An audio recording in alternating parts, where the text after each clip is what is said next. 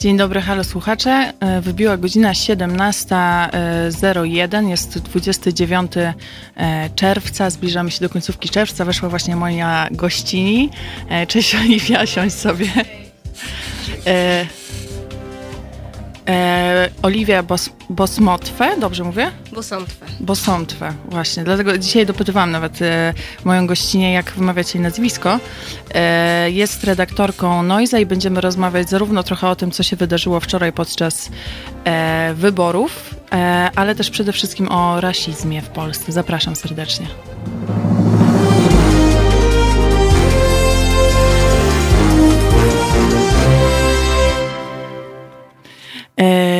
Już jesteśmy. Ja jestem trochę, proszę Państwa, poruszona dzisiaj, ponieważ e, jak szłam tutaj do studia, to e, stwierdziłam, że przejdę się łazienkami. W połowie złapał mnie największy deszcz i ani się cofnąć, ani pójść do przodu. Jakby sytuacja, sytuacja jest patowa totalnie e, wtedy. Mm, no ale to właściwie znalazłam się w, trochę w takiej sytuacji, w jakiej nasz kraj się znajduje, ani do przodu, ani w tył, nie wiadomo co robić. Jak ty się czujesz po wczorajszych wyborach? No, nie są dla mnie zaskoczeniem. Eee, jestem zasmucona, ale chyba byłam na to przygotowana. To mhm. znaczy, byłabym chyba trochę zdziwiona, gdyby wynik był inny. Mhm. Po, pewnie pozytywnie zdziwiona. Tak, tak, tak. To znaczy, to by mnie zaskoczyło, a tak to niestety mm, raczej y, układ miejsc jest y, taki mniej więcej, jak się mhm. spodziewałam. A spodziewałaś się, że Bosek tak sporo zbierze? Hmm. Dla mnie to jest najbardziej, bo to, że Duda zebrał ile zebrał, to, że Trzaskowski jest drugi, to okej, okay, ale ten Bosek mnie trochę chyba przeraża. tak, to znaczy myślałam, że trochę więcej, znaczy um, chyba myślałam, że trochę więcej, mimo bardzo słabej kampanii, e, e, będzie miał e, Robert Biedroń, e, ale ten wynik Bosaka mnie chyba jakoś bardzo nie mhm. zadziwił. No mnie na pewno e, zasmuca. Tutaj widzę tak. nasi słuchacze e, piszą, pan Marek pisze, dzień dobry Oliwie Karolino, dzień dobry e, panie Marku. Właśnie przypominam, że mogą państwo pisać i na YouTubie i na e, Facebooku i dzwonić pod numer 22 39 059 22. Zapraszam serdecznie do kontaktu, do e, pisania i pytań i dzielenia się refleksjami e, bo jesteśmy tutaj też dla Państwa przecież, a nawet przede wszystkim. E, a powiedz, jak Ty się w ogóle czujesz w tym klimacie politycznym, też w odniesieniu do tego, co się działo ostatnio w Stanach? Jakby jesteś e, afropolką? Tak? Można tak. Ja będę, dopy będę dopytywać. Wiesz, Nie, no, było... dla mnie to jest okej. Okay. Mhm. Wiadomo, róż, różne są głosy, to jest jakieś tam nowe słowo. Ja chyba najbardziej lubię być po prostu czarną Polką, mhm. bo to tak naprawdę więcej mówi o mojej tożsamości mhm. E, ale to też jest okej. Okay. Mhm. I czy ty się e, e, jako członkini na jakiejś mniejszości tutaj w Polsce, czy czujesz się tu po prostu w porządku i bezpiecznie? O tak może. Y, ja myślę, że odpowiedź na to pytanie jest skomplikowana. Mhm. Y, myślę, że ja personalnie czuję się jak najbardziej bezpiecznie, dlatego że mieszkam w Warszawie. Y, mam też jakąś po prostu swoją społeczność bliskich znajomych, mhm. jakby jestem dziennikarką, więc też jakby ta grupa ludzi, która mnie bezpośrednio otacza, to, to nie są ludzie, z których strony mogłabym się spodziewać mhm. jakiegokolwiek zagrożenia. Myślę, że odpowiedzi na to pytanie mogłyby być inne w przypadku innych osób, które mieszkają w mniejszych miastach mhm. E, i mają na przykład jakąś w ogóle, są przyjezdne w takich miejscach albo mają krótszą historię mhm. bycia tam. No ja się urodziłam w Polsce, urodziłam się w Nowym Sączu. Też jakby Wiem, że historie jakby z, z, okresu dorastania mojego i moich rówieśników też się bardzo różnią ze względu po prostu na miejsce zamieszkania, dorastania, ze względu na płeć, więc to jest takie coś, czego nie da się generalizować, chyba mhm. dlatego, że jesteśmy tak małą grupą mhm. społeczną w Polsce, że jakby problemy, które nas bezpośrednio dotyczą, są jakimś takim kompletnym marginesem tego, co się dzieje mhm. w debacie publicznej. Mhm. A jak mówisz o tych doświadczeniach właśnie e, twoich i twoich rówieśników, to ty miałaś nie wiem, bardziej pozytywne doświadczenia? Tak, ja miałam raczej pozytywne. Jakby jakieś wszystkie niemiłe kwestie, które mi się przydarzały, to raczej nazwałabym incydentami. E, natomiast no, wiem, że to jest bardzo różne i zależy od e, personalnych historii. Raczej to, co nas w jakiś takim generalnym sensie spotyka, mhm. to jest raczej taki mm, brak świadomości w ogóle tego, co może być rasizmem i co bywa dotkliwe mhm. w, w, w, polskiej debacie, bo bardzo często y, ludzie twierdzą, że to jest kwestia, nie wiem, wolności słowa albo wyboru tego, jak się do różnych zjawisk odnosić, mhm. a nie um, jaki, jakiegoś głębszego problemu, który wynika z. Um, no z tego, że jakby gdzieś wszyscy funkcjonujemy w systemie, który odziedziczył po okresie kolonialnym, czy mhm. którego gdzieś tam podstawą był rasizm, jakby pewne klisze, pewne sposoby myślenia i one dla wielu osób są przeźroczyste mhm. i myślą, że jak się nimi posługują, to są neutralni, bo po prostu posługują się jakąś formą opisu świata, a nie, że to jest coś wymierzonego. Mhm. To znaczy, my, myślę, że my po prostu w Polsce postrzegamy rasizm w bardzo wąskich kategoriach, mhm. takich, y, no nie wiem, jeśli nie wyzywam kogoś na ulicy, e, nie każę mu wracać e, tam skąd przyszedł, pomijając fakt, że w mhm. przypadku takim jak mój, jakby nie bardzo mam gdzie wracać, to uważają, że to, że cała reszta to już, to w ogóle nie jest w kategorii rasizmu, tylko mhm. rozmowa o wolności słowa, a to nie jest do końca prawda. Mhm.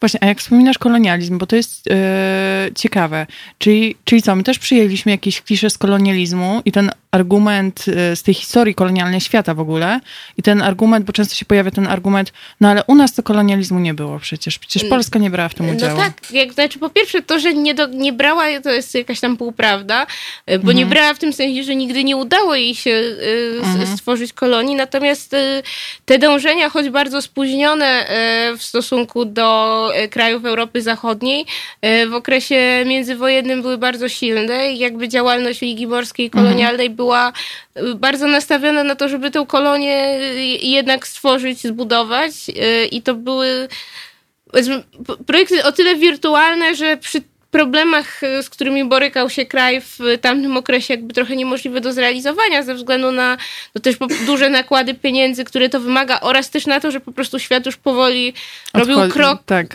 w, stronę. w, stronę. żeby wyjść w ogóle mhm. z, z, tego, chociaż bardzo wstępny. No, Natomiast nie można do końca powiedzieć, że my nie mamy tej, tej historii, bo ona, bo mamy ją właśnie w takim sensie dążeń, samych, mhm. Y, samych jakichś właśnie koncepcji, to po pierwsze. Po drugie, to, że jakby nie mieliśmy realnie jakby własnej kolonii, to nie oznacza, że jakby nie odziedziczyliśmy jakby całej masy klisz po prostu funkcjonując w kulturze europejskiej mhm. i też jakby wydaje mi się, że też jakby na, na, nasza polska kultura, czy jakby jakaś debata publiczna w pewnym sensie zawsze spoglądała na zachód, szukając tam, no nie wiem, potwierdzenia pewnych mhm. rzeczy, które są u nas, albo jakby inspirując się intelektualnie, więc siłą rzeczy jakby też inspirowaliśmy się tym, co tam było y, konsekwencją y, mhm. tych y, setek lat tak, a nie inaczej prowadzonej polityki zagranicznej. Mhm. No tutaj też jeden z naszych słuchaczy zwraca uwagę, że wolność słowa kończy się tam, e, gdzie zaczyna się ludzka krzywda. E, znaczy w ogóle ja mam takie podejście, że jeżeli ktoś mówi, że jakieś słowa są nie okay, chyba mamy jakiś telefon. Kajtku, tele, telefon. E, że jakby, no właśnie, trzeba też e, słuchać innych ludzi, którzy są uczest, znaczy uczestnikami, po prostu należą do jakiejś e, mniejszości. Jeżeli mówią, że jakieś słowa są nie okay, to po prostu to przyjąć. Jakby no, nie mamy e, prawa narzucać komuś tego, jak chcemy, żeby się Kuba. zwracać. E, dzień dobry, Kubo. E, dzień dobry, Karolina. Dzień dobry, Oliwio. Słucham sobie was i, i tak sobie pomyślałem, że z moich doświadczeń z różnymi nacjami, z którymi miałem do czynienia, mam wrażenie, i to jest dosyć smutna konstatacja, że Polacy są najbardziej rasistowskim narodem, z jakim się zetknąłem do tej pory. I, i, i bardzo często y, nie zdajemy sobie nawet sprawy z tego, jak mocno, jak głęboko rasizm jest y, zakorzeniony w naszym języku, w naszej kulturze, w naszej obyczajowości, w sposobie, w jaki y, mhm. komunikujemy się ze sobą ale jakby na obronę tego chciałbym powiedzieć, że generalnie Polacy chyba nienawidzą wszystkich, którzy Polakami nie są.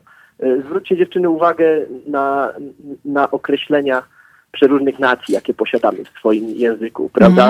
Mhm. Włosi to makaroniarze, tak? Francuzi to są żabojady, Niemcy to są szwaby, Rosjanie to są kacapy, Czesi to są knedle bądź pepiki, nie wiem, y, y, y, Szwedzi to, to swensony. Zobaczcie, jak bardzo pogardą nasz, nasz język jest nacechowany. Mhm. Nie wiem, czy w innych językach także są, są określenia tak pejoratywnie negatywne w stosunku do, w stosunku do innych nacji. Poza tym jesteśmy, jesteśmy narodem białych katolików, 90 mhm. kilka procent, więc jesteśmy narodem rasistów bez, e, bez e, obecnych ludzi, których możemy bezpośrednio nienawidzić. Jesteśmy antysemitami bez Żydów, nienawidzimy muzułmanów bez muzułmanów i może dlatego ten problem jest tak, tak duży u nas, ponieważ nie mamy punktu odniesienia. Słuchamy mhm. E, trucizny, która sączy się z mediów narodowych, słuchamy trucizny, która sączy się z ust e, księży katolickich i jakby z pokolenia na pokolenie powielamy te, te wszystkie stereotypy, wyjeżdżając za granicę, na przykład e, mieszkam w Amsterdamie od dobrych kilku mhm. lat i zauważyłem, że duża grupa Polaków e, jest zamknięta na, na otwartość tego społeczeństwa, które tutaj jest i żyje w swoich takich mentalnych gettach, patrząc z podełba to na gejów, to na powiedzmy osoby, które przyjechały tutaj z Surinamu, ponieważ mm. jest, jest dosyć duża diaspora. E, muzułmanie oczywiście też cały czas jest ten stereotyp, a, a to tak naprawdę nie ma nic wspólnego z rzeczywistością, więc mm. problem, no właśnie, gdzie leży problem? Dlaczego tak jest? Znaczy, no nie, mogę, nie mogę do tego dojść po prostu. Dlaczego tacy jesteśmy... Dziękujemy bardzo za telefon, a my się zaraz nad tym zastanowimy, więc e, proszę pozostać e, e, słuchając nas. no właśnie.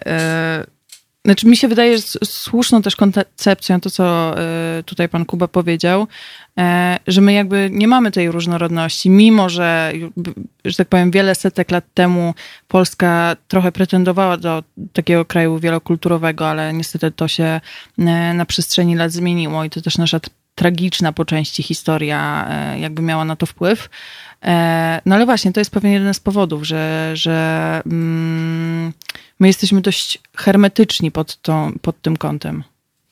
Y, no tak, jakby brak, brak reprezentatywnej grupy, albo raczej grup przedstawicieli różnych innych kultur, czy nawet tutaj nie, nie do końca to jest nawet mowa o innej kulturze, mhm. bo w, w, przypadku takich osób jak ja, jakby ta kultura jest taka sama, tylko po prostu ludzie o innym wyglądzie, którzy są w ramach tej samej kultury, jakby automatycznie wzmacnia to przekonanie, no właśnie, że Polak wygląda w ten jeden konkretny mhm. sposób e, i jak ktoś tak nie wygląda, no to od razu pierwsze założenie jest takie, że, że nie jest Polakiem, więc jakby fakt, że nie mamy tego tutaj na miejscu, jakby trochę zamyka, zamyka to koło też e, no, wydaje mi się, że najłatwiej jest się, chociaż to też jest pewne uproszczenie, ale oduczyć ksenofobii i jak, jakichś takich obaw przed innym, po prostu tych innych poznając w różnych e, dobrych kontekstach. No tutaj ten naturalny sposób to nie może przebiegać. Mhm. E, wydaje mi się, że na emigracji, tak jak y, mówił nasz rozmówca,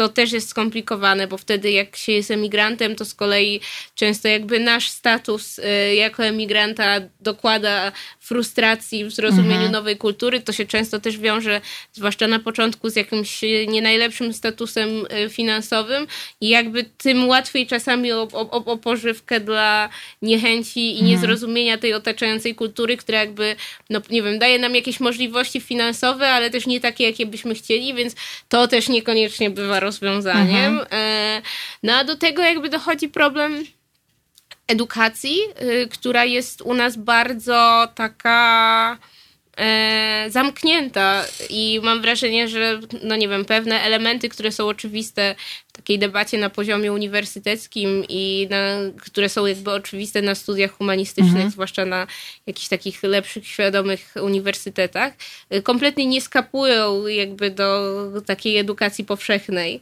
I wciąż e, te, te, te programy e, nauczania są tak skonstruowane, że raz, że bardzo dużo miejsca poświęcają ty, polskiej historii mhm. czy polskiej literaturze, ale to nawet też nie byłby problem, tylko że bardzo czytanej w takim ograniczonym kontekście. Mhm. Jakby nie przekazuje się młodzieży na różnym poziomie jakiegoś szerszego spojrzenia na świat.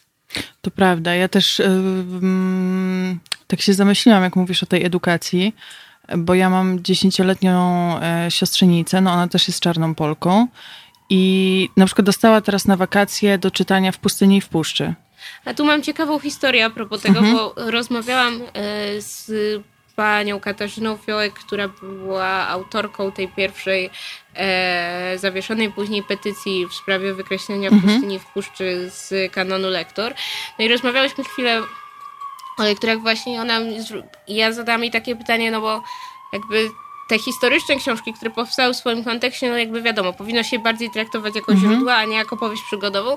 Natomiast zapytałam, czy w ogóle w tym kanonie dla młodzieży się pojawiały jakieś książki napisane współcześnie? Y, czy, czy rzeczywiście cały czas się czyta to samo, co, mhm. co czytali nasi dziadkowie, y, chodząc do szkoły powszechnej? E, no i okazuje się, że pojawiają się nowe pozycje, no ale zasmuciła mnie na przykład taką informacją, że w tym programie, nie chcę tutaj teraz skłamać, czy 1 do 3, czy 4 do mhm. 6, bo nie mam w tym momencie przed mm, oczami tej rozmowy.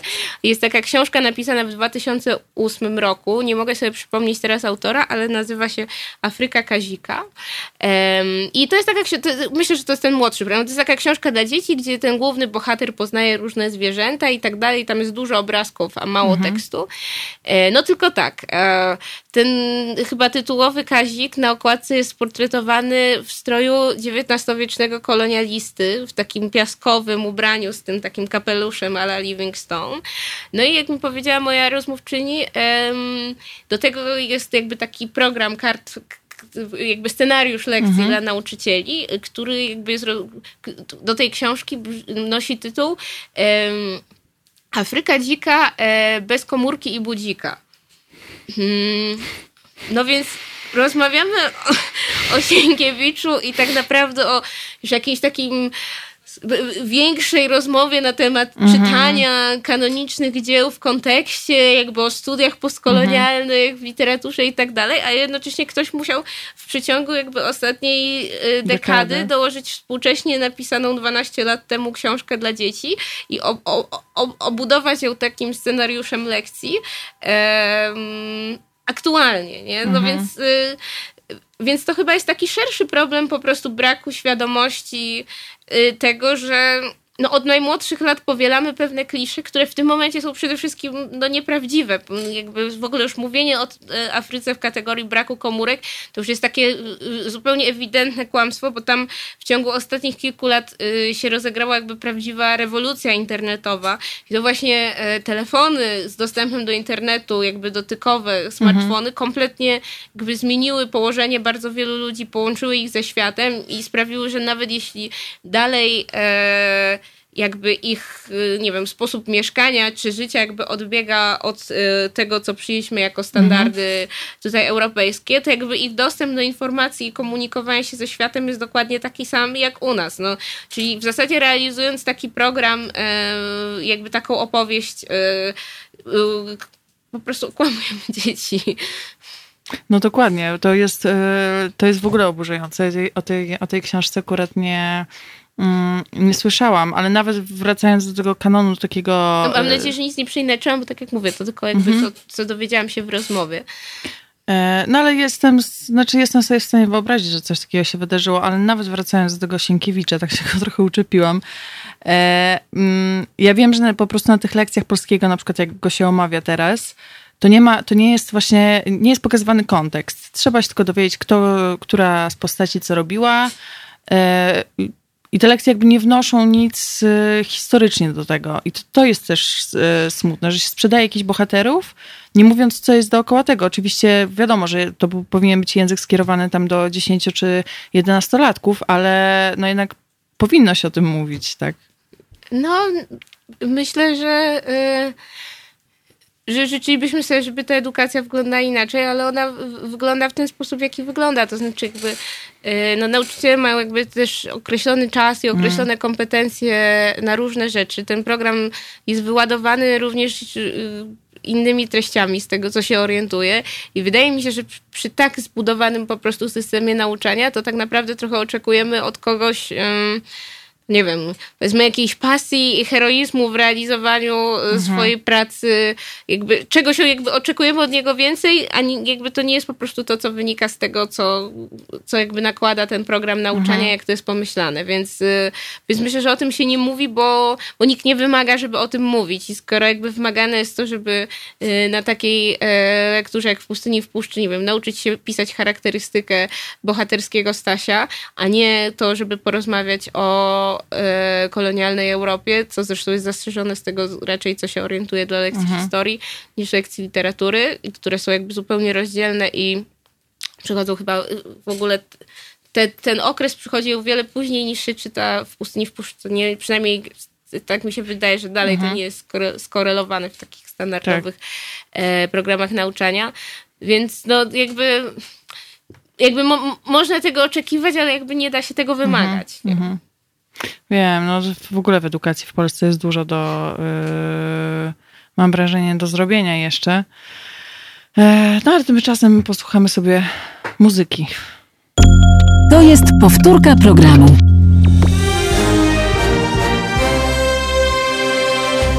Halo Radio. Gadamy i trochę gramy.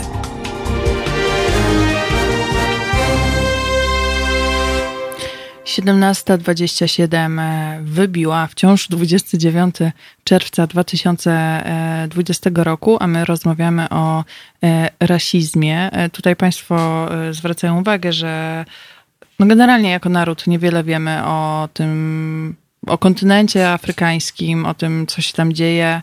Też myślę, że, myślę, że w ogóle nie mamy takiej jakiejś dużej wiedzy na temat nawet właśnie innych kultur y, czy narodowości, już się jakoś nie ograniczając do samej, mm, do samej Afryki, to jest problematyczne. I ty powiedziałaś o czymś takim, o prze, przeźroczystości. Mhm. E, no właśnie, i to jest e, też to, mm, o, czym, o czym pisała autorka książki Dlaczego nie, roz, dlaczego nie rozmawiam już z białymi o kolorze skóry. E, no właśnie, że ten, że ten kolor. O rasizmie. Tak, tak e, że ten kolor e, skóry jest jakby niewidoczny taki, ten biały jest niewidoczny i uznawany jako ne neutralny w takim sensie, że on jest takim punktem odniesienia, mhm. że właśnie, że jak czytamy jakąś książkę, na przykład tutaj siedząc w Polsce i jest opis bohatera, no to zakładamy z góry, że on jest biały, mimo tak. że nigdzie nie jest tak powiedziane. Czy ty to jakoś mm, właśnie też tak postrzegasz i odczuwasz w życiu codziennym? Znaczy myślę, że sama jako osoba e, żyjąca tutaj jakby jestem w jakimś sensie tego ofiarą. Mhm. znaczy, ja też czytając książkę wyobrażam sobie, tak? o ile to nie jest zaznaczone inaczej, tego bohatera czy bohaterkę, jego białą osobę. I jakby to jest po prostu efekt jakby kultury, w której dorastamy i w, w, której, w której żyjemy, no bo jakby nie, nie, nie panujesz tym, jak twój mózg wyobraża sobie postać, to nie, mhm. tylko jakby wszystko dookoła nas tutaj przyzwyczaja, że jakby to jest, y,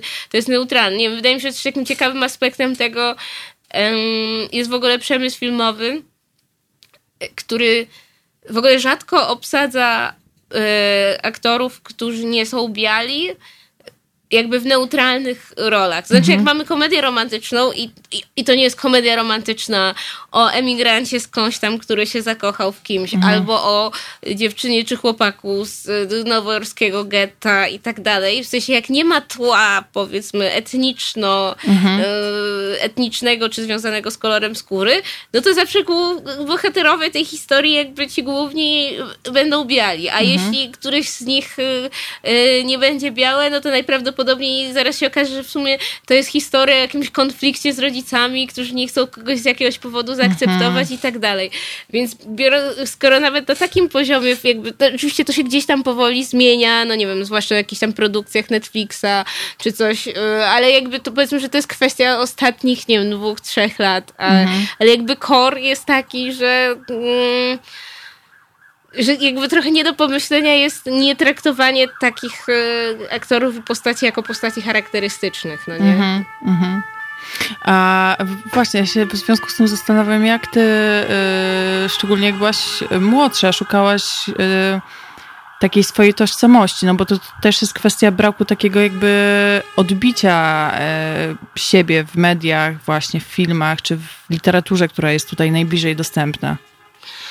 Mm, myślę, że, e, że to było bardzo trudne. To znaczy, ja chyba sobie nawet wtedy nie uświadamiałam tego tak bardzo, jak to było trudne. Natomiast z perspektywy czasu wydaje mi się, że, um, że to jest jakby taki.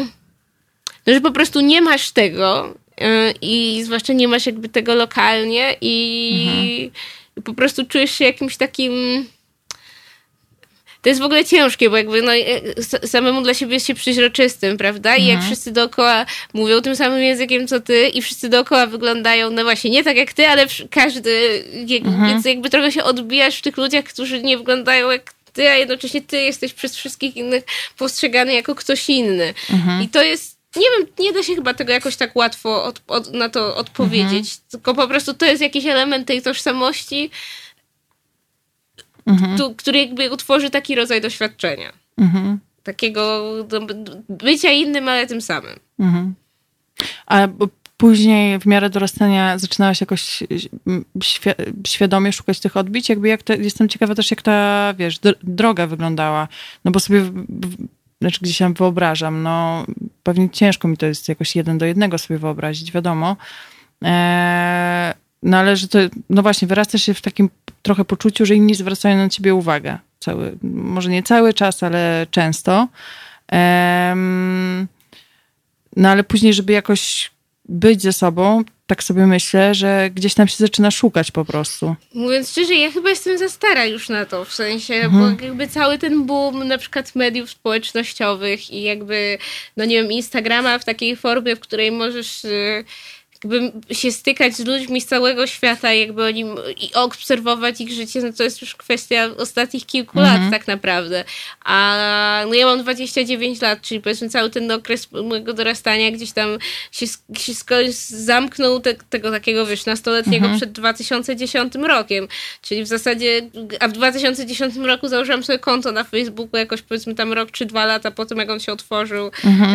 E, jakby na cały świat, więc mm, a, a trudno sobie szukać role model, wiesz, w gwieździe popu, e, która gdzieś tam występuje i jakby mhm jest jakby w zupełnie innym świecie i też wygląda inaczej w tym sensie, że no nie wiem, jest, jakby jest bogatą kobietą mhm. w wyprostowanych włosach, nie? Więc, więc myślę, że ja po prostu w ogóle nie miałam takich, e, mhm. e, takiego szukania, bo jakby nie było gdzie mhm. tego szukać. Okej. Okay. To raczej teraz jest tak, że raz, że no jest też jakiś taki boom na zwiększanie świadomości, jakby to gdzieś się też w ogóle w Stanach trochę pozmieniało, no nie wiem, był ten Obama, czy, mhm. e, czy, czy, czy, czy, też e, też ta popkultura się po prostu rozszerzyła i nie jest jakby zredukowana do jakichś takich pojedynczych postaci, jak nie mhm. wiem, najpierw Destiny's Child, a potem Beyoncé, czy do samych jakichś tam R&B i, mhm. i, i, i, rapowych historii.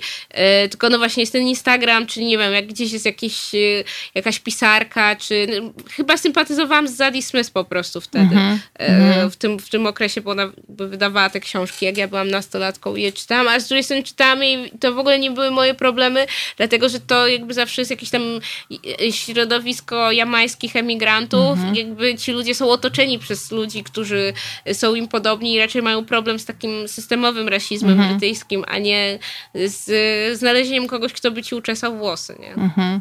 Jasne. No tak, to jest e, zupełnie inne doświadczenie. Właśnie, a jak mówisz o tym, e, że znalezienie kogoś, kto by ci uczesał włosy, to, to jakie były te twoje takie co, codzienne doświadczenia inne od tych, załóżmy, brytyjskich, czy tych, które, nie wiem, mają ludzie w Stanach Zjednoczonych? Ja bym to po prostu sprowadziła do czegoś, co jak, trudno jest jakoś zgrabnie zamknąć mhm. w, w, słowach, ale no bo to jest tak, dorastasz jakby w, w, w białej rodzinie i w białej społeczności i i ty trochę siebie uważasz tak naprawdę za białą osobę, zwłaszcza jak jesteś dzieckiem na takim mhm. etapie dorastania, zanim przeczytasz wszystkie mądre książki, mhm. gdzieś sobie to, to, tą całą tożsamość poukładasz, ale wszyscy dookoła ciebie nie uważają cię za taką osobę i trochę nawet nie masz jak... Um, tej jakby drugiej części swojej tożsamości jakby uścisnąć, że tak powiem, i się z nią poznać, bo jakby nie masz z kim tego robić. Mhm. Więc trochę tak jak, nie wiem, w bajce o brzydkim y, kaczotku, prawda? Mhm. Gdzie, gdzie, jakby wszyscy są dookoła jacyś i, i, jakby ty myślisz, że jesteś jak oni, oni ci mówią, że nie do końca, ale w sumie nikt nie wie do, tak naprawdę o co chodzi. No bo właśnie mówisz w tym samym języku, chodzisz do tej samej mhm. szkoły, no tylko masz właśnie inne włosy i trochę inny kolor skóry, mhm. nie? Mhm. No, rzeczywiście.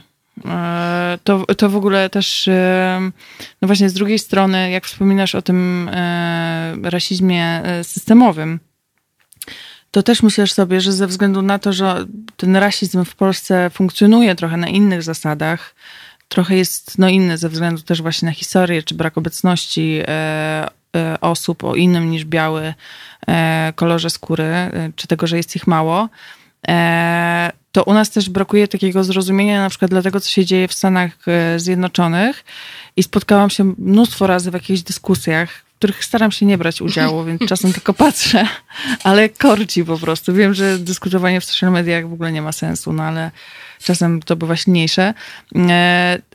Zaprzeczanie i mówienie, ale coś, coś takiego jak rasizm systemowy y, nie istnieje. I to mówią ludzie mieszkający w Polsce, którzy na przykład, nie wiem, nigdy nie byli w Stanach Zjednoczonych, a tym bardziej nie mają doświadczenia osoby czarnej mieszkającej w Stanach Zjednoczonych. Znaczy myślę, że to, nawet, to też nie jest kwestia bycia, to jest jedna, dru, dru, druga kwestia to jest y, w ogóle zrozumienie, nie wiem, jak są zbudowane w ogóle systemy administracyjne, zbieranie danych, profilowanie i tak dalej. Po prostu ludzie o tym nie wiedzą, więc nie wiem, jakby przekładają sobie jakąś budowę naszego społeczeństwa mhm. i, i, jakby naszej administracji i w ogóle funkcjonowania na to, co jest tam i myślą, że to jest tak jak u nas, a, a ludzie się o coś denerwują. No. Mhm. jakby jak się nie rozumie tego, jak działa finansowanie szkół e, w Stanach Zjednoczonych, jak w ogóle wyglądają takie ankiety e, no u nas się wpisuje im, imiona rodziców i tyle, na przykład nie określasz y, tego, jaką jesteś mniejszością, w sensie grupy mhm. etnicznej, mhm. jakby nie jest oczywistą jakby kwestią dla polskiej policji określanie narodowości tego, kto jest, no właśnie, bo my nie mamy jakby innych, więc w ogóle myślę, że, że, że, że bez jakiejś takiej y, nawet szczątkowej lektury na temat y, zbudowania, tego właśnie, jak są zbudowane te różne systemy, y, tudzież jakiejś też takiej, no nie wiem, metarefleksji, no i wiedzy historycznej, mhm. to bardzo ciężko jest zrozumieć, mając tylko taką, no nie wiem, powiedzmy szkolną wiedzę, mhm. sytuację w Stanach Zjednoczonych. Mhm. No właśnie i też to jest na, na przykład e, to, że w, wychodząc w Polsce i będąc czarną osobą, tak przynajmniej jak rozmawiałam z, z takim aktorem Wiktorem Bagińskim, on mówił, że on um, nie boi się, że policja mu zrobi coś złego. ja Generalnie jest spokojny, ale kiedy był w Stanach, już taki lęk e, się pojawiał i to też jest coś, czego no Polacy po prostu nie do końca kumają, że to się zupełnie inaczej funkcjonuje i... No mnie się nie, nie miałam takiej sytuacji może z lękiem, jak byłam w Stanach, bo bo jakoś nie byłam też powiedzmy w ogóle w sytuacji, ja na przykład nie jeżdżę samochodem, w sensie nie mam prawa, jestem trochę pod tym względem do tyłu. E, no natomiast ponieważ nie jeździłam w Stanach samochodem, to nie mogłam się w ogóle obawiać tej, tych ich rutynowych kontroli, które są bardzo mocno e, sprofilowane mhm. jakby na e, czarnych i e, moja znajoma e, Żaneta Auler, która właśnie mieszka w Los Angeles, też prowadzi taki podcast o różnych zjawiskach w Stanach, nawet w ostatniej rozmowie opowiada o czymś takim, co się nazywa właśnie jakby black riding, czy jakoś mhm. tak, czyli że jak jej koledzy z pracy po prostu ci czarni ona mieszka tam, nie wiem, kilkanaście lat i tylko raz zatrzymają policję, jak trochę przekroczyła prędkość, a policjant był w ogóle taki super miły, na, ona jest Mhm. wysoką blondynką, na zasadzie, e, a, że skoro pani przekroczyła prędkość, na pewno się pani gdzieś śpieszy, czy on może jakoś pomóc i tak dalej, a ci znajomi, którzy z nią pracują, to typu co tydzień e, przyjeżdżają do pracy z hasłem znowu, jakby znowu mnie zatrzymali, jakby zrobili rutynową kontrolę i tak dalej, nie, no, Mhm. bo jestem czarny. E, więc e, ja nie miałam takich sytuacji, natomiast o, rzeczywiście jak pierwszy raz leciałam do Stanów, to miałam taki ironiczny dowcip dla wszystkich znajomych, że no, mam nadzieję, że wrócę i że nie będzie tak, że jak y, zacznie padać deszcz i założę kaptur i będę szła wieczorem po papierosy, to ktoś mi strzeli w plecy. No, nie było. E, e, taki, no. ale, e, ale to nie jest to jakoś bardzo mocno wykluczone. Mhm, mhm. Plus myślę, że jeszcze a propos tych amerykańskich spraw, też istotne jest w ogóle, jakby policja tam też działa zupełnie inaczej niż my. Jest jakby w co innego, ma, te procedury się wydają bardzo brutalne i hardkorowe, no ale też to jest kraj z powszechnym dostępem do broni i w sensie to wszystko jest bardzo, to jest tak inne miejsce na świecie od tego, co my tutaj mamy w Polsce. Jakby w zasadzie różniące się wszystkim na niemalże każdym poziomie, e, że no bez wejścia po prostu w cały ten złożony kontekst, to tylko sobie możemy tak no coś tam sobie poopowiadać, ale na pewno nie jest to pełne zrozumienie e, tej sytuacji. I to jest to, co nie wiem, czy mówiłam w przerwie, czy wcześniej, że, niestety często nam się e, miesza wiedza z poprawnością polityczną albo z, e, z kwestią wyrażania swoich poglądów, a to nie jest kwestia możliwości wyrażania swoich poglądów, gdy w ogóle nie masz wiedzy, tak na, jakby to nie, to, to, nie, to, nie, to wtedy nie, masz, nie możesz mieć świadomie określonych poglądów na dany temat, skoro tak naprawdę nie wiesz, co się składa na daną sytuację. Mhm. Albo wyciąganie jakieś takie szczątkowe, bo z tym też się spotykam. Znaczy, to też jest naturalny mechanizm, że ludzie jakby mają pogląd, właśnie nie wiedza, pogląd na jakąś e, sprawę. No i wiadomo, że siłą rzeczy da się w internecie jakby znaleźć e, Potwierdzenie wszystkiego. wszystkiego dosłownie, nawet tego, że Ziemia jest płaska, czy że szczepionki szkodzą. Eee, więc tak wy, wybiórczo do tego podchodzę, niż zamiast rzeczywistą wiedzę czerpać. Też nieraz w takich dyskusjach podsyłałam jakieś linki, czy polecałam jakieś książki.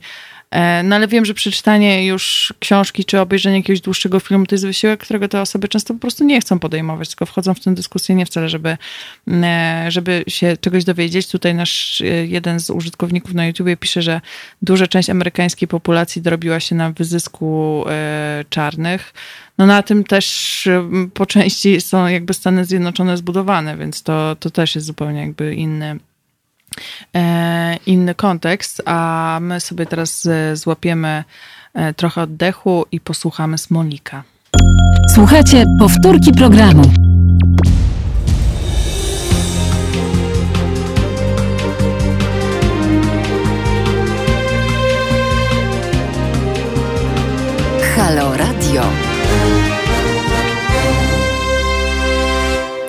17.48 wybiła. Przypominam, że mogą Państwo pisać na naszym forum, na YouTubie, e, pisać też na Facebooku, dzwonić pod numer 22 39 059 22 lub pisać na teraz małpa halo.radio i dzielić się swoimi refleksjami z nami, ale też e, zadawać e, pytania, e, do czego serdecznie e, zachęcam.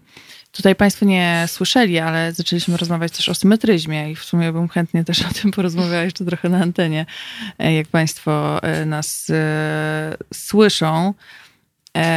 Bo też często obserwuję w takiej dyskusji publicznej, mi się samej jeszcze tam parę lat temu wydawało, że ja jestem symetrystką, no ale nie, jakby też w kontekście na przykład tego, nie wiem, co się działo w ubiegłym roku w Białymstoku, stawianie po jednej stronie symetrycznie osób, które brały udział w Marszu Równości e, i tych, które e, rzucały w nie kamieniami wyzwiskami, no to jest w ogóle, tu nie ma symetrii, a niektórzy próbują to robić i, i jakby stawiać, że to jest równe, no nie jest. Znaczy, myślę, że to jest znowu konsekwencji rozmowa o tym pomieszaniu jakby różnych rzeczy z wolnością słowa i z poglądami, jakby nie wiem. Można mieć poglądy na temat tego, czy dana strategia gospodarcza y, przyniesie y, rozwiązanie, czy nie, bo jakby po pierwsze tego nigdy do końca nie wiadomo, prawda? No nie wiem, bo państwo społeczeństwo są na tyle złożonym organizmem, mhm. że nie wszystko da się idealnie przewidzieć, ale jakby no, raczej nie można mieć poglądów na temat tego, czy ludzie są równi, czy nie. Mhm.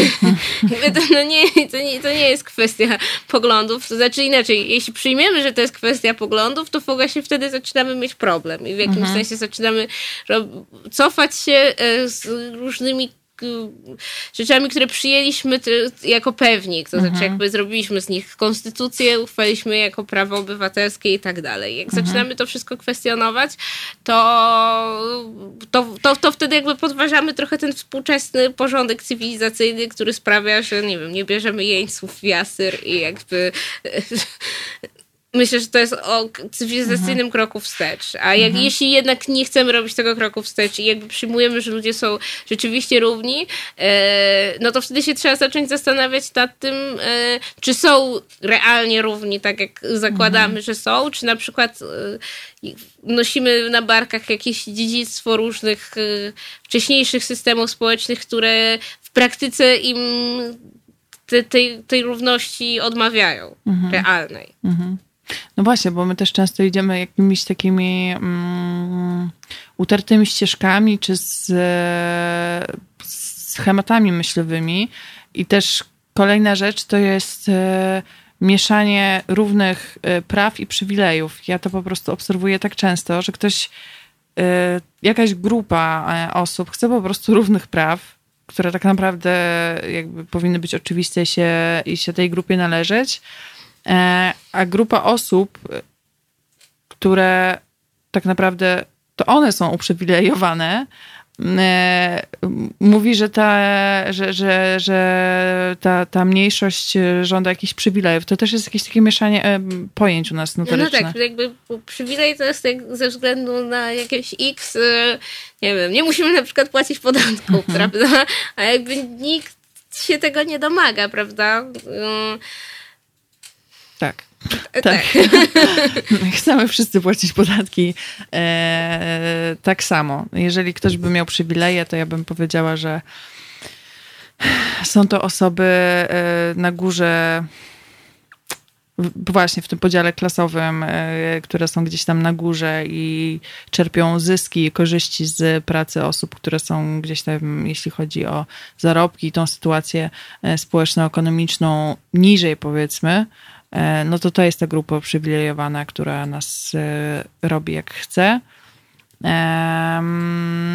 No ale ja generalnie tak nie, nie przepadam za różnego, za różnego rodzaju zarządami jakichś dużych firm i korporacji, w ogóle za korporacjami, więc no może to e, może to jakoś tam zostawię. Mm, czytam, co tutaj piszą nasi też e, użytkownicy. Ty niestety tego tam nie widzisz, więc... A no tak. Um, tak, piszą o tym, że no, niektórzy z naszych użytkowników wstydzą się być e, Polakami za granicą z kolei, bo jak zaczynają używać polskiego, no to wobec nich są też, że tak powiem, jakieś działania dyskryminujące e, podejmowane. Znaczy, i to jest właśnie też dla mnie coś, czego trochę nie, nie, mogę e, zrozumieć, bo Polacy wyjeżdżają za granicę na przykład właśnie pracować. Mm, I tak jak mówiłaś na, na samym początku, no to wiąże się z jakąś tam rywalizacją, być może jakieś dobre, czy z jakąś taką trudną sytuacją ekonomiczną, która koniecznie nie nastawia e, pozytywnie do innych. Ale z drugiej strony, jeżeli sami doświadczają dyskryminacji, to ja bym sobie pomyślała, że być może łatwiej im będzie zrozumieć te osoby dyskryminowane. No, chyba ten mechanizm psychologiczny jednak działa odwrotnie. Znaczy, nie wiem, no, często się mówi, że na przykład, nie wiem, osoby, które się spotkały z przemocą, mhm. raczej będą stosować przemoc wobec innych, na przykład w dzieciństwie, albo molestowane mhm. osoby jakby w jakimś tam procesie zdarza się, że jakby to się przekłada na ich mhm. zachowania w przyszłości. I myślę, że tutaj jest tak samo. To znaczy, jesteś dyskryminowany, więc y, też y, Szukasz możesz kogoś. Y, łatwiej mhm. dyskryminować po to, żeby jakby odbić y, te, te, te emocje i uczucia. Mhm. Więc wydaje mi się, że to jakby niekoniecznie właśnie jest mechanizm sprzyjający zrozumieniu innych, że jakby wtedy się jeszcze pojawia taki, taka no nie wiem jak to powiedzieć, jakieś takie odwracanie krzywdy, czyli to, zresztą z tym się też spotykałam w różnych komentarzach, że jakby jest rozmowa o tym, że nie wiem, że czarni są gdzieś tam dyskryminowani, ale Polaków też dyskryminują, prawda? No jakby, ale no nie rozmawiam w tym momencie o dyskryminacji Polaków, na pewno też ich dyskryminują, natomiast jakby postrzega się podnoszenie wtedy problemów jednej dyskryminowanej grupy społecznej jako jakby, jakby automatycznie zabranie uwagi mhm. tej innej. Mhm. Tak, to jest, y, ja, to, to, to jest też argumentacja znaczy trochę rozumiem skąd ona się bierze. Mm, takiego przerzucania się jakby, no właśnie, dbanie o prawa jakiejś grupy nie wyklucza innej grupy. Możemy dbać o prawa wszystkich. Właśnie właściwie do tego dążymy i o to chodzi. E, więc właśnie takie przypominania, co z Polakami i gdzie nasza wolność słowa jest e, jakimś e, totalnym absurdem. E, a o, tutaj ktoś dał ładne porównanie a propos tego symetryzmu E, że mm, można to porównać do orła i, i, gołębia, oba to ptaki, ale jeden z nich chce rozszarpać tego drugiego, więc to nie są równoważne poglądy. Ładna taka metafora całkiem. W sumie, no tak. E, no właśnie, ale co do tej wolności słowa i tego obstawiania e, przy swoim, bo to też e, była burzliwa dyskusja, zdaje się, na temat tylko jed, jakby tylko jednego słowa. No, no słowa, które grupa osób o której się mówi w ten sposób, mówi, że jest złe i nie chce, żeby go używać. I z drugiej strony e, jest grupa białych ludzi, przede wszystkim mężczyzn, którzy mówią, no ale, ale my chcemy, bo to jest, to jest odbierana nasza wolność. Mówię o tym słowie e, murzyn, o którym tak było głośno.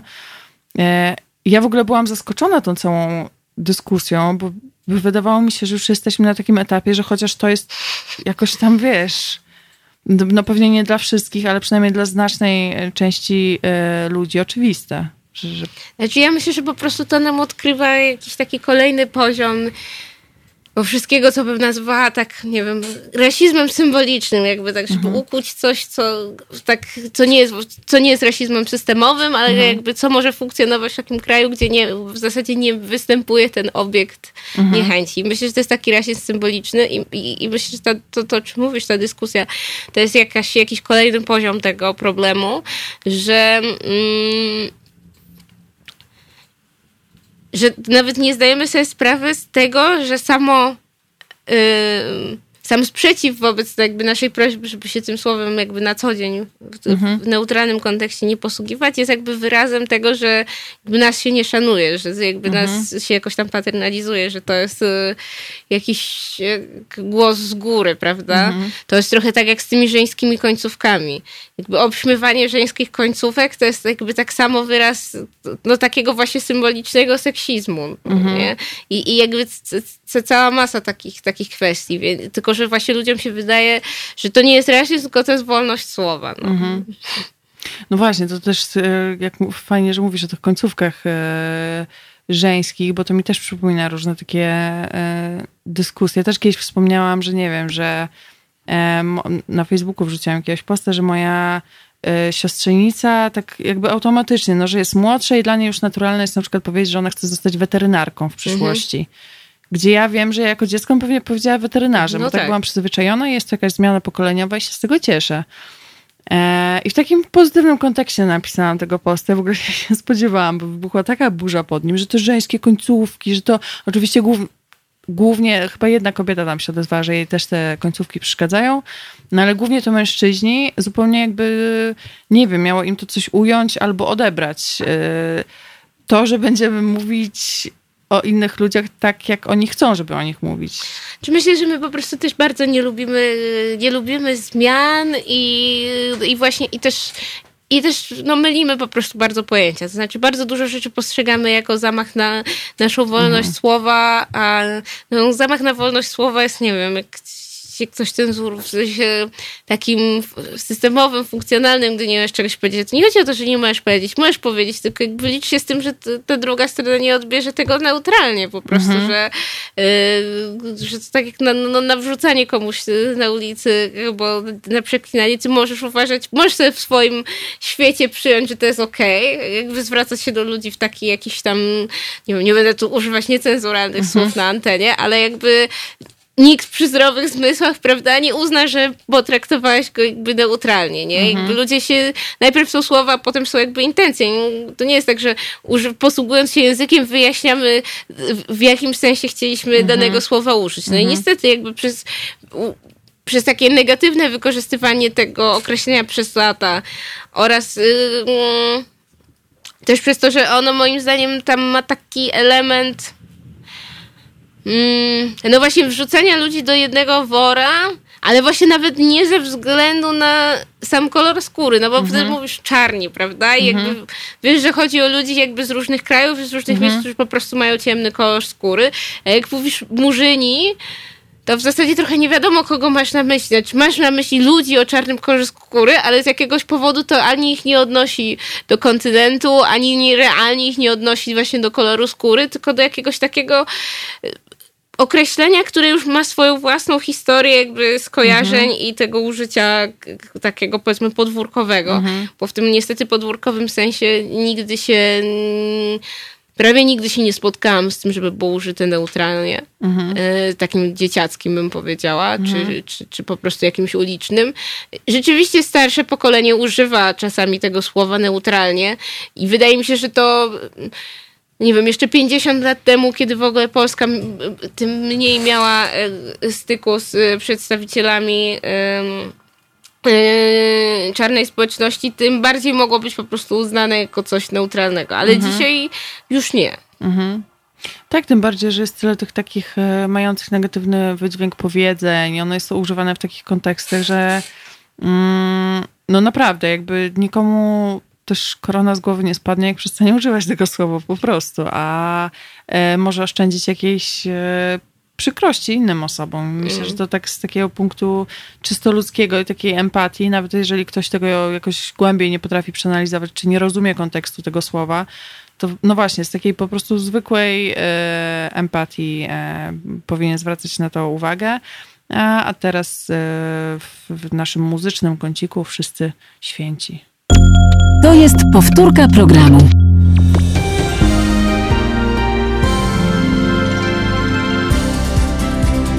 Halo Radio.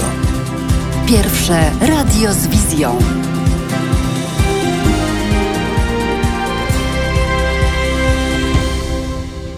e, 18.06. E, Rozmawiamy dzisiaj o no, temacie, który łatwy nie jest, na pewno o ra- rasizmie. I tutaj też nasi kochani halo słuchacze i halo słuchaczki zwracają uwagę, że często ten e, rasizm czy takie e, uderzanie w innych ma służyć przykryciu jakichś innych rzeczy, co też jest straszne, bo to jest takie przedmiotowe wykorzystywanie ludzi. No u nas to bardziej się skupia jednak na, e, na homofobii, na osobach LGBT+. E, No bo oni po prostu są i funkcjonują, więc jakby w, w, nich się uderzy, w nich się szuka e, jakiegoś takiego wytrychu. E, Ale to obserwując kampanię i te ostatnie dni, nawet dzisiaj Andrzej Duda, z tego co widziałam z samego rana, już w osoby LGBT uderzył. No ale to jest jedna kwestia. Drugą kwestią jest to, że są jednak ludzie, którzy chcą w, tą, w tej walce, mimo że są w grupie, no tak naprawdę w pewnym sensie uprzywilejowanej, to znaczy, że są białe, są w dobrej sytuacji ekonomicznej, chcą w, wspierać mniejszości. Pytanie, jak być e, dobrą sojuszniczką czy sojusznikiem e, osób czarnych w Polsce? Mm, Nie wiem, myślę, że przede wszystkim tłumaczyć na każdym kroku, jakby co się da, jakby nie być biernym jakby wobec sytuacji, kiedy się słyszy coś, co w nas samych budzi jakiś sprzeciw. I to nie mówię tylko o jakichś takich skrajnych opcjach na zasadzie, że kogoś próbują bić albo wyzywać na ulicy, bo to w ogóle już mi się wydaje oczywiste, tylko bardziej na zasadzie prób wchodzenia w dyskusję przy jakichś różnych okazjach, gdzie no właśnie często się pojawiają jakieś takie opinie, e, albo po prostu pojawia się brak wiedzy, e, który jest uznawany za pogląd. Jeśli potrafimy komuś coś wyjaśnić, jakby zwiększyć jego wiedzę na dany temat, no to zawsze wydaje mi się warto spróbować. No i też myślę, że ważne jest reagowanie w takich sytuacjach, kiedy ktoś mówi coś rasistowskiego, i podpiera się tym, że on tylko żartuje. Bo na przykład z tym się spotkałam i miałam takie sytuacje, że trochę nie wiedziałam, jak sobie poradzić. Teraz po prostu reaguję. No i, e, ale kiedyś miałam, łapałam się na takiej myśli, że mm, no jestem gdzieś tam, wiesz, są znajomi, znajomi znajomych, jakaś większa impreza, ktoś mówi coś takiego. E, no nie wiem, w stylu powiedzenia, haha, jesteśmy 100 lat za murzynami, no to też nie jest fajne.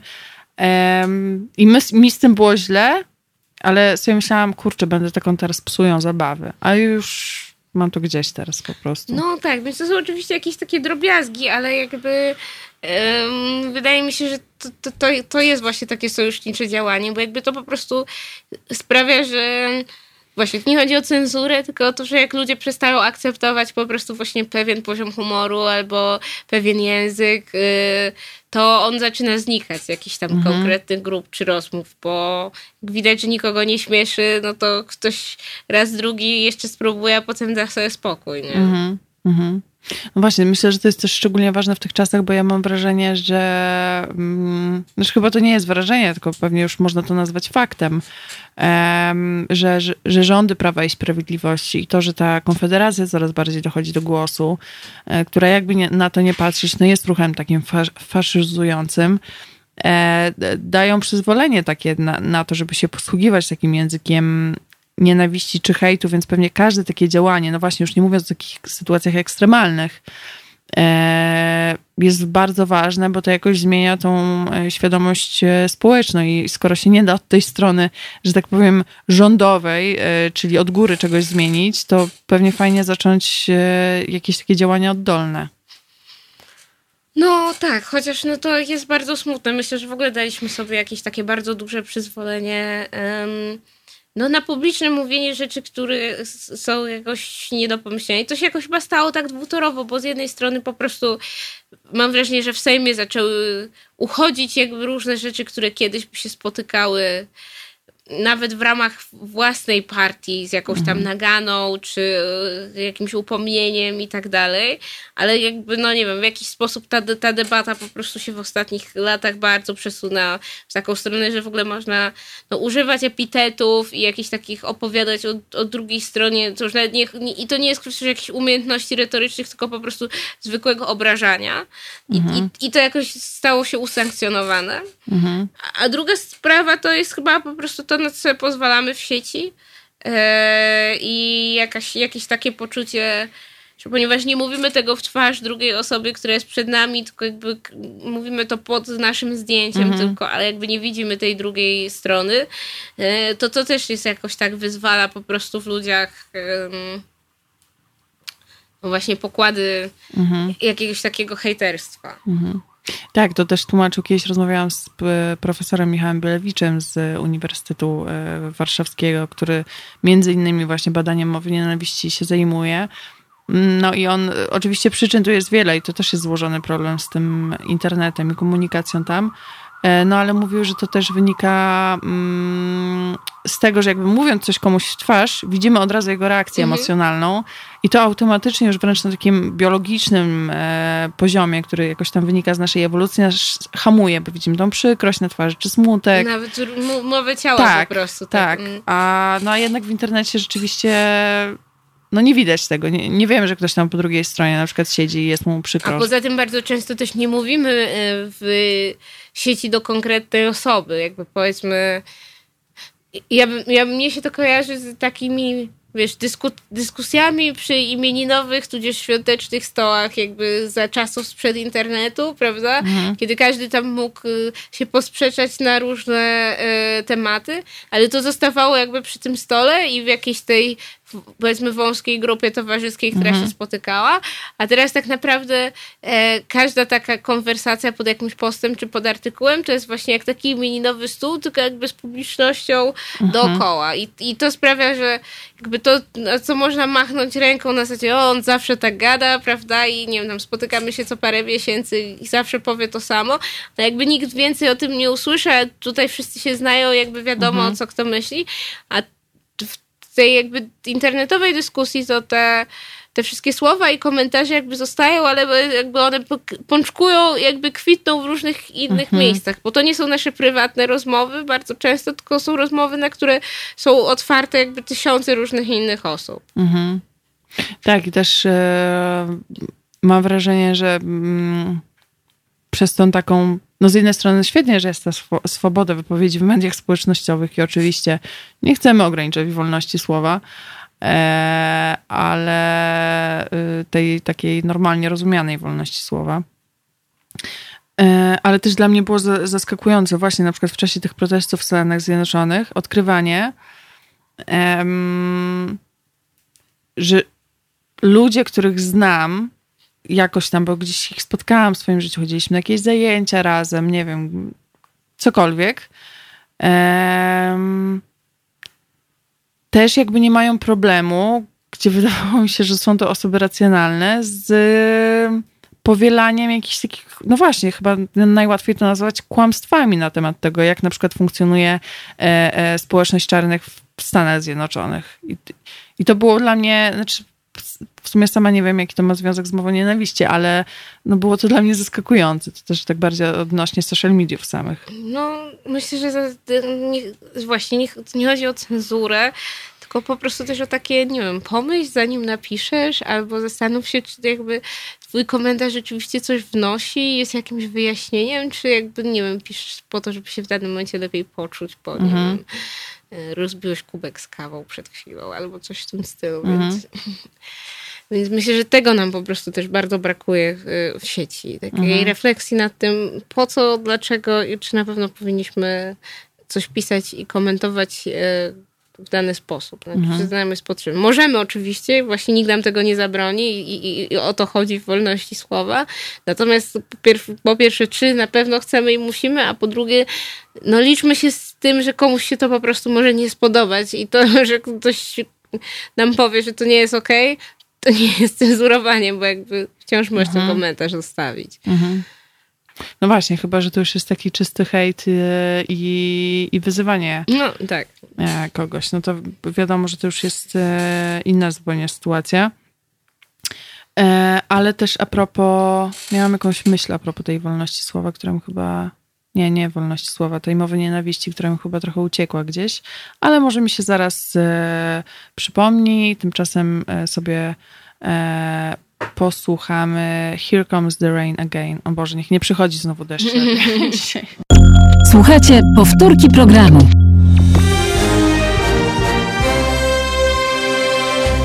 Halo Radio. Gadamy i trochę gramy.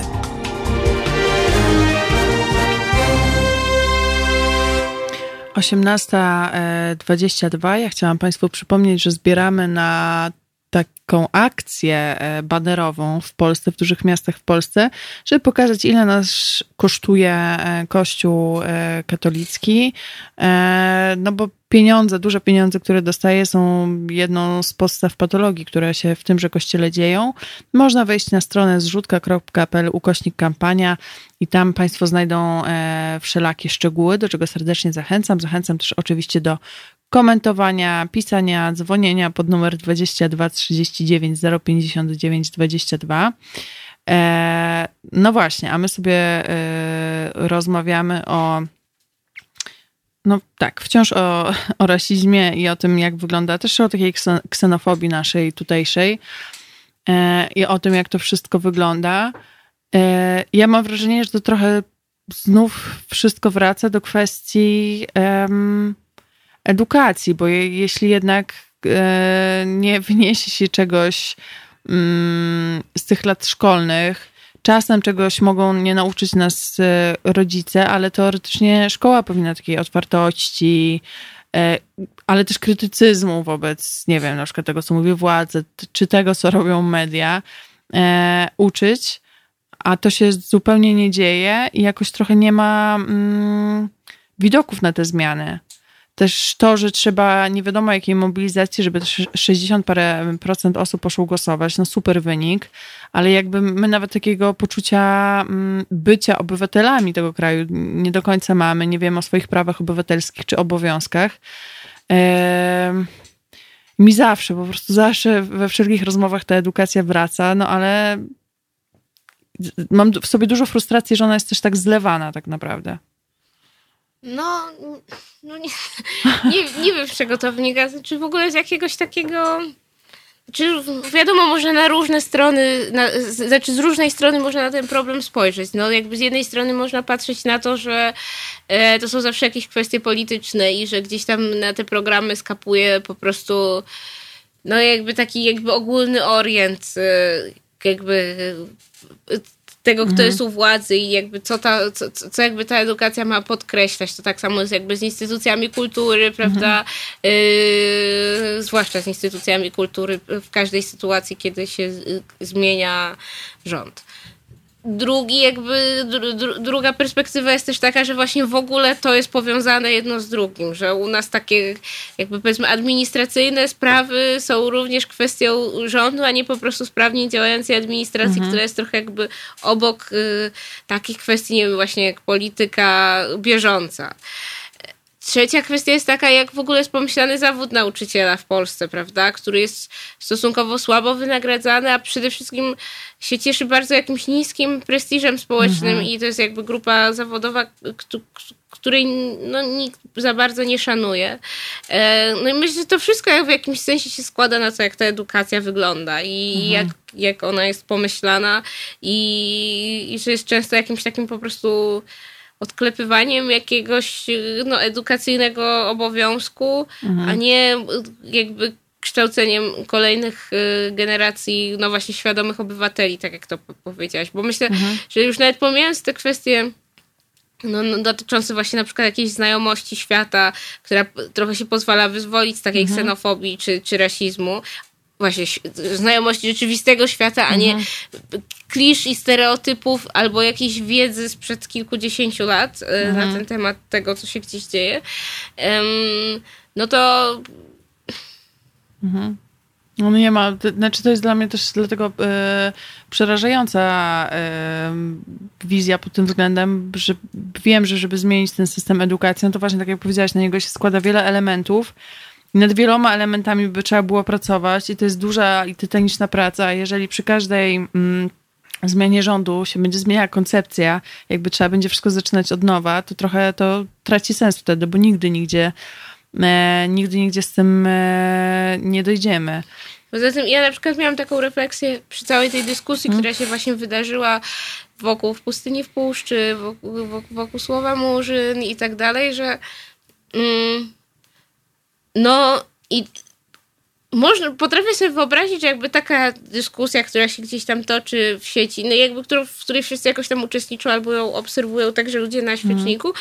mogłaby na przykład w trochę innej sytuacji, w, w, innym kontekście popchnąć na przykład y, men y, do, no nie wiem, stworzenia jakiejś takiej komisji, y, nie wiem, składającej się z akademików, pedagogów i tak dalej, zajmujących się właśnie, nie wiem, czy to studiami postkolonialnymi, czy w ogóle jakoś takimi klasowymi tematami mhm. i tak dalej, którzy by przeanalizowali w ogóle kanon lektur i program pod kątem tego, czy one nie wiem, nie uderzają w jakieś mniejszości albo czy też nie jest w drugą stronę, że z kolei się te mniejszości w ogóle nie pojawiają? I to nie mówię tylko e, teraz o kwestii grup etnicznych, ale też, nie wiem, pod kątem osób niepełnosprawnych, które przecież mhm. nie są w żaden sposób, czy osób z niepełnosprawnościami, mhm. powinnam powiedzieć, mhm. które, nie wiem, nie są doreprezentowane jako część społeczeństwa, czy te wszystkie klisze takie seksistowskie, że dalej w czytankach kobiety się pojawiają głównie jako mhm. funkcje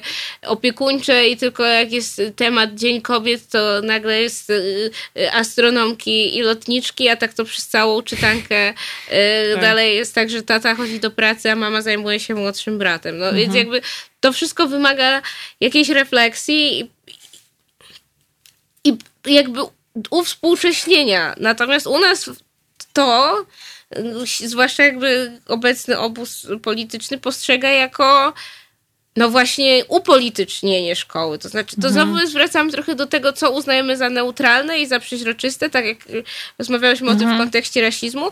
Jakby u nas... Yy, y, bardzo konkretną jakby wizję świata uważa się za neutralną i, Mhm. i jakby się właśnie do tego dokleja obronę polskiej tożsamości, obronę polskiej rodziny, zależy z którego tematu Mhm. y, dotkniemy, a nie jako no właśnie konkretną opowieść, która wyklucza y, pewne osoby z procesu opowiadania młodym ludziom Mhm. świata.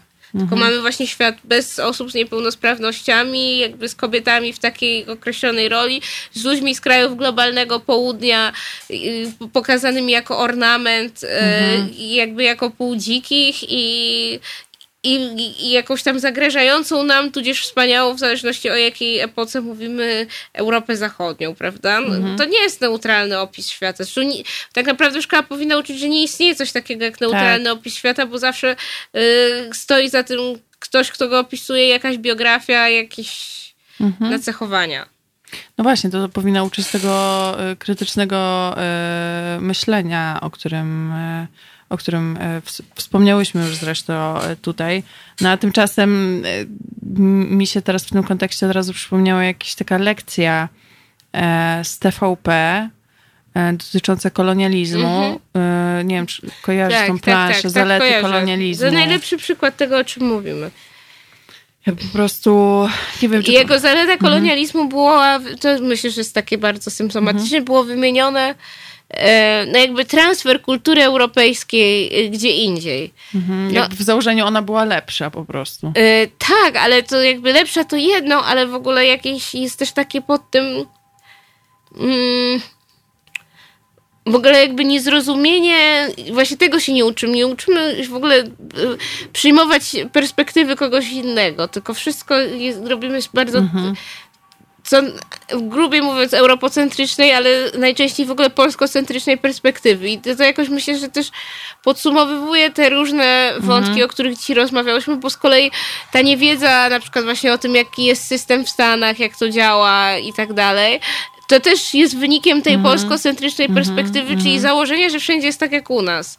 No a nie wszędzie jest tak jak u nas i, i ludzie są bardzo różni i, i, i jednak różnie działają te systemy i te kultury i, i trochę nie powinniśmy ich redukować do jakichś naszych wyobrażeń, bo my sami nie chcemy być redukowani. To też mnie zawsze zastanawia, że tak bardzo dbamy na przykład o te wszystkie pomyłki anglojęzyczne, o e, niemieckich obozach koncentracyjnych w Polsce, prawda? I bardzo nam na tym zależy, żeby przypadkiem nikt nie pomyślał, e, że zostały zbudowane przez Polaków, a jednocześnie sami redukujemy całą masę ludzi do jakichś klisz, nie mówiąc już o tym, że rzadko mówimy na przykład w kontekście e, mieszkańców różnych krajów Afryki, o nich jako o, nie wiem, Gambijczykach, e, e, Ganijczykach, Kongijczykach i tak dalej. Zazwyczaj mówimy o nich po prostu murzyni, e, a Afrykę traktujemy jak kraj, a nie złożony kontynent o własnej jakby historii i zależnościach. Więc Ja to też, to też widać zresztą, no tak jak i te, ja pracujemy w mediach i em, no widać też e, to po tym, że jeżeli coś się dzieje w jakimś kraju, który jest e, daleko od nas, no to z jednej strony to jest trochę takie ludzkie, że mniej nas to obchodzi, no bo to jakby nie jest blisko, blisko naszego ciała. Em, ale jeżeli, e, nie wiem, opisze się, że coś się tam stało jakimś Polakom, to nagle nas to zaczyna interesować i to ciągle funkcjonuje, chociaż myślę sobie, że to jest nie tylko problem e, jakby ze strony odbiorców, którzy pragną takich treści. Po pierwsze uważam, że nie do końca się powinno tak dostosowywać, a po znaczy, ja myślę, drugie... że to jest w ogóle zamknięte koło. No. No, przepraszam cię, Tak, ale to też tak myślę. Znaczy, że to nie jest krótko, takie no. zamknięte koło, bo skoro jacyś redaktorzy jakby wciąż są jakby, jakby nie próbują nawet podawać treści w inny sposób, y, obawiając się, nie wiem co, jakby mniejszej liczby klików, jakby to nie wiem, no jakby to jest w ogóle chyba jakiś problem całej naszej kultury, która nie jest obliczona na odpowiedzialność e, za przekaz, ale taką odpowiedzialność w szerszym sensie, nie tylko za odpowiedzialność za puszczenie jakiegoś realnego fake newsa, tylko obr- o, mówię o takiej odpowiedzialności za kontekst, w jakim się pokazuje dany temat. Brakuje nam tej odpowiedzialności. Jakby, i, i to jakby to jakoś tam dotyczy wszystkich. Wiadomo, jednych mniej, d- drugich bardziej, ale myślę, że w takich y, tych ym, wysokozasięgowych mediach, o jakich mówimy, to, to, to, to często tego brakuje. Mnie to też bardzo irytuje, bo dlaczego musimy zawsze o wszystkim rozmawiać z perspektywy Polaków tam będących. I ja mówiąc szczerze, nie wiem, mnie, ja nie, nie jestem pewna, y, czy mnie to bardziej robi i sprawia, że ja o czymś przeczytam, dlatego że gdzieś jest Polka. I nie wydaje mi się, żeby rzeczywiście realnie ludzie tak reagowali. To znaczy, gdyby ich przez jakiś czas przyzwyczaić do po prostu dobrych tytułów, wiadomo, zachęcających do czytania, ale niekoniecznie ustawiających wszystkich w tym jakby polskocentryzmie, to oni po prostu czytaliby, bo byliby zainteresowani historią. No ja jestem tak samo o tym przekonana, że z jednej strony ja rozumiem też pod względem ekonomicznym, że jakby te, te różne kliki i tak dalej się, się No, ale muszą można je zgadzać. robić w inny sposób. Nie? Ale no właśnie, ale z drugiej strony jednak media powinny być odpowiedzialne i jakoś to nawet nie, że pójść tylko w jedną czy w drugą stronę, ale jakby to równoważyć i też, też dawać przestrzeń na te treści, które e, no może mniej się klikną. Już tak mówię o mediach w ogóle, o, jakby ogólnie myśląc też i o telewizji, i o różnych innych przekazach, tak upraszczając trochę do, do tych klików. No właśnie, pokazywać jakby treści, które będą czegoś uczyć.